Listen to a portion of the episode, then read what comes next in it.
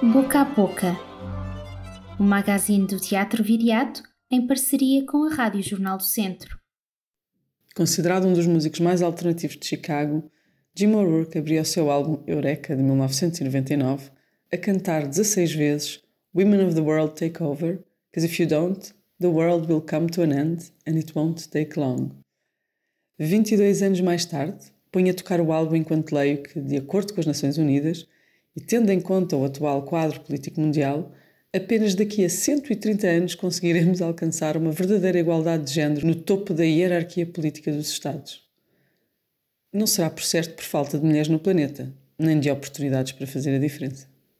Durante a Conferência Mundial sobre o Clima, o COP26, nos passados meses de outubro e novembro, investigadores e cientistas concluíram que houve um aumento sem precedentes das temperaturas globais nos últimos 150 anos devido à concentração de gases de estufa na atmosfera e ao consequente gelo polar.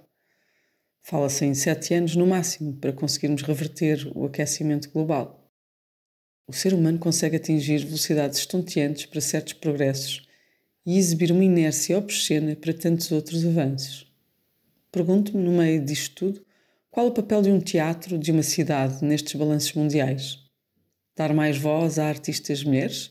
Como a Rafaela Santos, cofundadora e diretora da Amarelo Silvestre, companhia que nos apresenta este final de semana em Diário de uma República um olhar sobre os últimos 20 anos em Portugal, ou como Sara Barros Leitão, que na próxima semana tomará conta do nosso palco e da meia dose no Fórum Viseu para nos falar do primeiro sindicato das empregadas domésticas?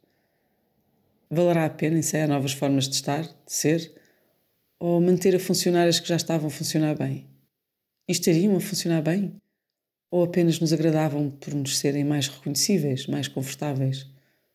Como poderá um teatro contribuir para alterar ou menorizar este desequilíbrio do clima e de género, esta balança sempre a pesar para o mesmo lado e a obrigar a carroça a repetir as mesmas orientações para chegar à sua meta, quando o caminho que percorre a leva para os tais 130 anos de atraso, para os tais 150 de velocidade destruidora, para um lugar que afinal não escolheu querer chegar?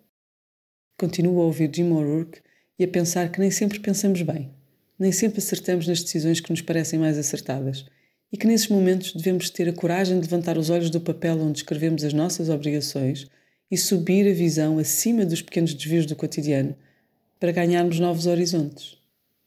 Jim O'Rourke agora acompanha-me e canta Something Big e diz qualquer coisa como porque devo eu preencher a minha vida de pequenas coisas quando há tanta coisa grande que devo fazer, tantos sonhos que deveriam tornar-se realidade antes de morrer? Conhecem o resto da letra? Ora ouçam. Like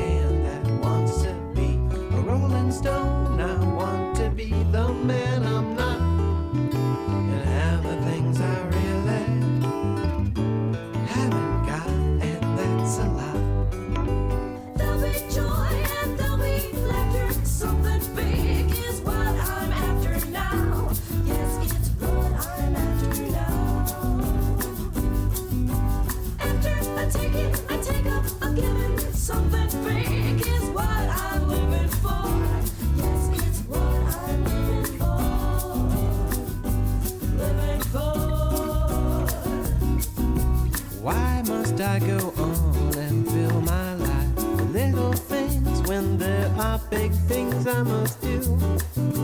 Lots of dreams that really should come true before I'm through.